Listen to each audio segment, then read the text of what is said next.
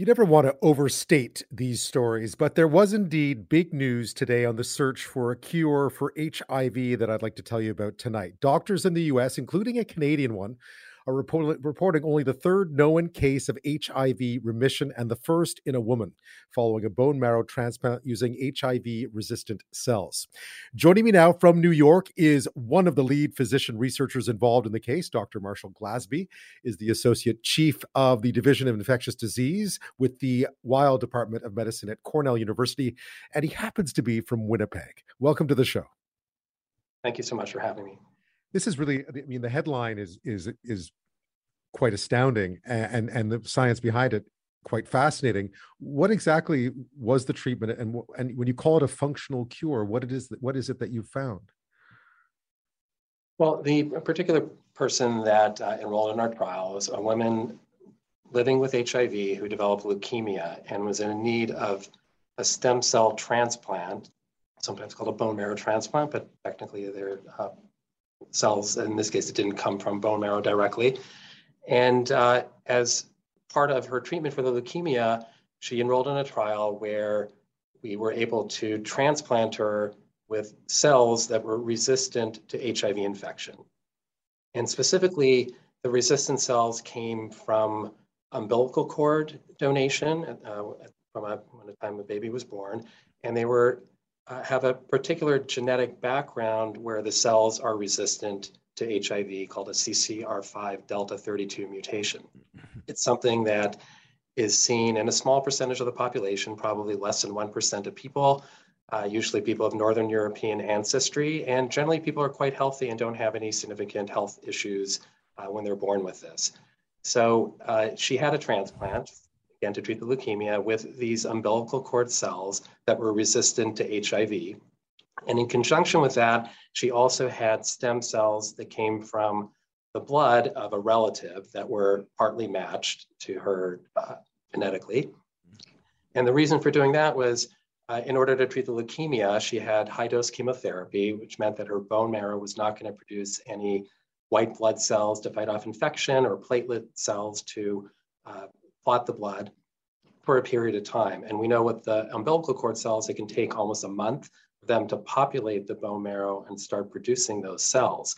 With the other types of cells that she got from the relative, uh, they took over in her bone marrow for the short term and really served as a bridge. So in about a couple of weeks, they were able to start producing cells, enabled her to recover, leave the hospital for a little over you know, roughly two and a half weeks.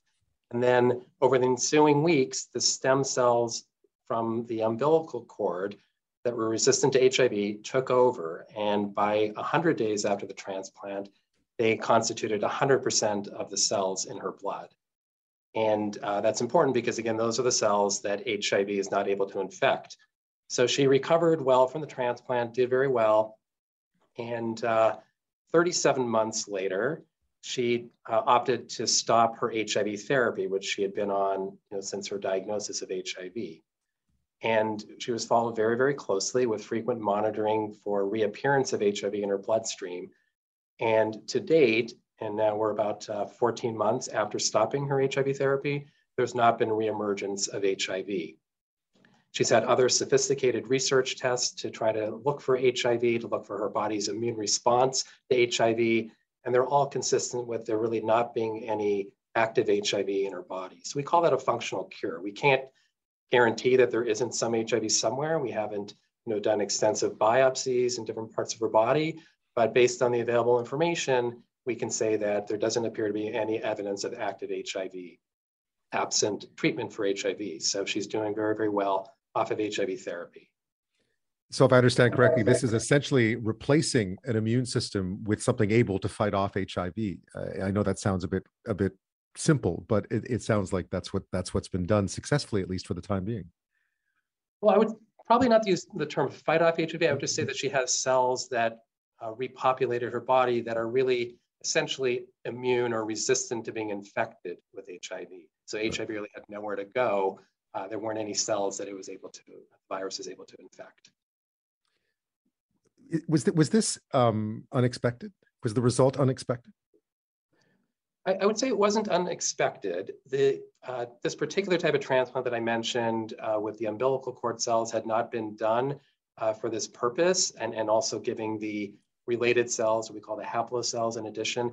This particular type of transplant has not been done before with the intent of curing both something like leukemia and uh, HIV or leading to long-term control of HIV.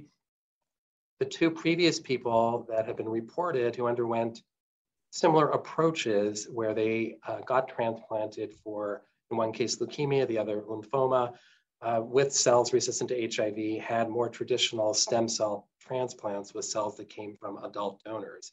And what's sort of interesting about those other two cases is that they both had something called graft versus host disease, which means that the cells that they were uh, transplanted with essentially started attacking their own cells uh, in their bodies. And that can be a very serious complication, needs to often be treated with immunosuppressive medications, which can have complications.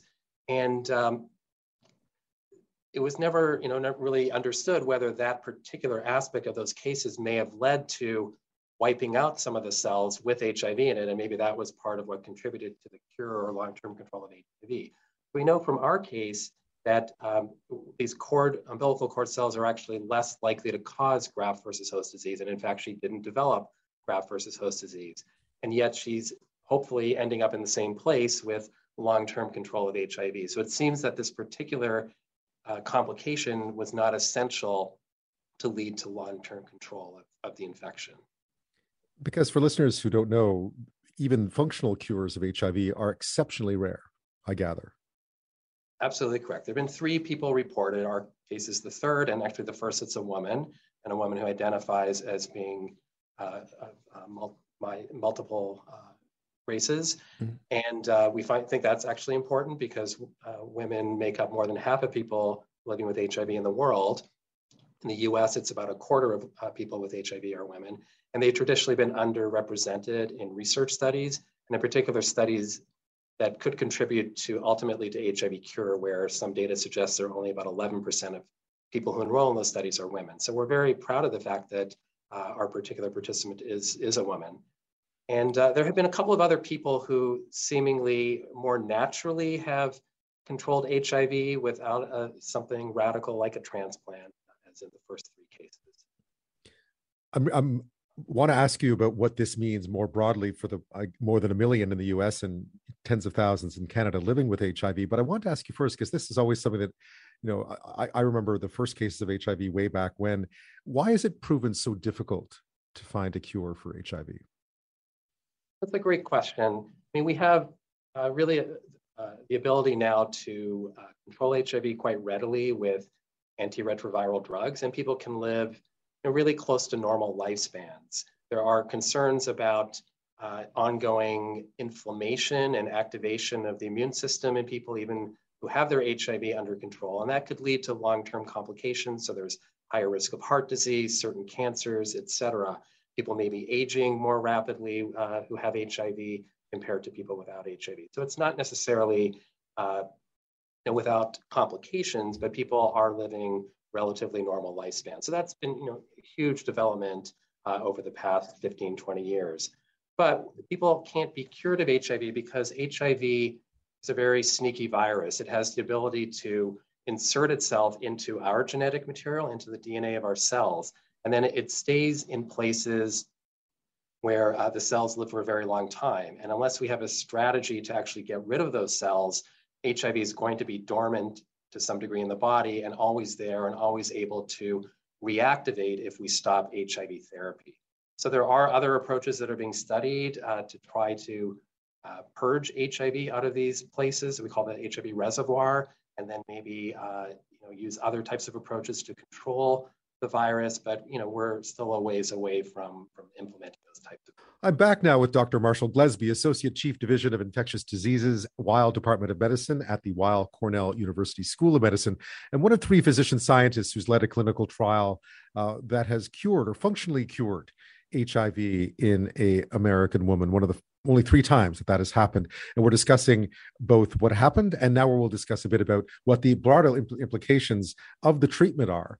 Um, and I understand that in this case, because she was uh, living with leukemia as well, that this isn't necessarily uh, a process that could be used widely um, in other patients. Uh, that's absolutely correct. Uh, undergoing a bone marrow transplant or a stem cell transplant is uh, not an insignificant uh, procedure, and it has uh, the potential for complications or even death. And perhaps 10 to 20% of people uh, could die just from having a transplant like this related to complications of having received high dose chemotherapy or some cases radiation as well to wipe out their bone marrow to allow for the transplant to uh, take hold. And there can be infectious complications in particular. So, this is not something that would be widely applicable it's uh, something that could be considered in somebody who is uh, in need of a stem cell or bone marrow transplant because of a condition like leukemia or certain lymphomas. Uh, uh in, in that case, it might be something to consider uh, if these types of cells are available. And I think what our case also demonstrates uh, is that these umbilical cord cells could be considered for such a transplant. And why is that important? It turns out that umbilical cord cells can be stored, so you don't have to have a, you know, a fresh donor like you would with an adult donor. And theoretically, you could have a supply of them that have uh, the genetic background, again, with the CCR5 uh, mutation, where they are uh, resistant to being infected with HIV, and then see if you could match them to somebody who needs the transplant. And uh, the other advantage is that they don't have to be matched quite as rigorously as adult stem cell or bone marrow donors. So it's possible that uh, there would be more people who could find a match with this particular genetic background and be able to receive those cells uh, during a transplant. That being said, Dr. Gillespie, this is this does feel like a very important step in, in at least in the long journey uh, in, in the search for a cure. How would you describe it?